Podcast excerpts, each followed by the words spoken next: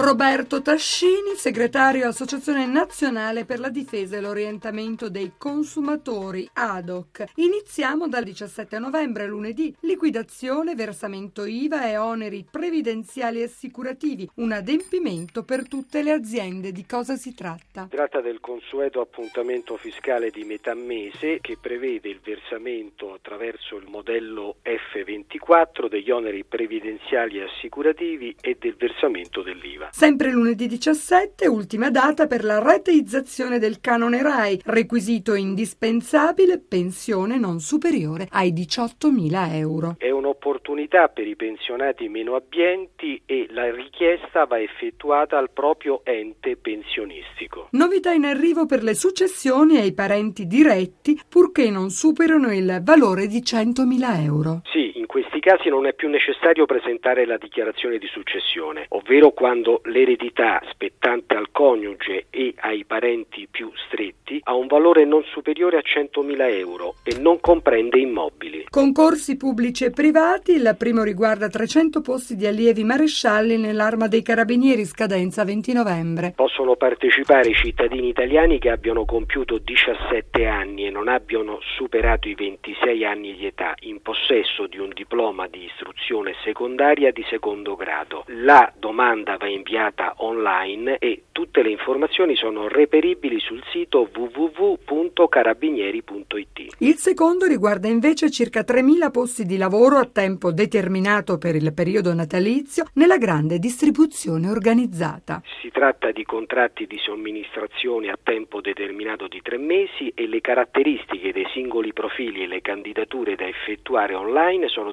disponibili sul sito aziendale www www.articolo1.it. E infine 7.30 con invio telematico solo per i contribuenti che si registrano sul sito dell'Agenzia delle Entrate, un provvedimento che riguarda pensionati e lavoratori dipendenti. Sì, riguarderà circa 30 milioni di persone. Dopo essersi preregistrati potranno avere ovviamente telematicamente il modello 730 precompilato. Si tratterà di verificare l'esattezza e la completezza dei dati e, ed è importante ricordare ricordare che il modello comunque non conterrà le spese sanitarie oltre alle altre spese detraibili.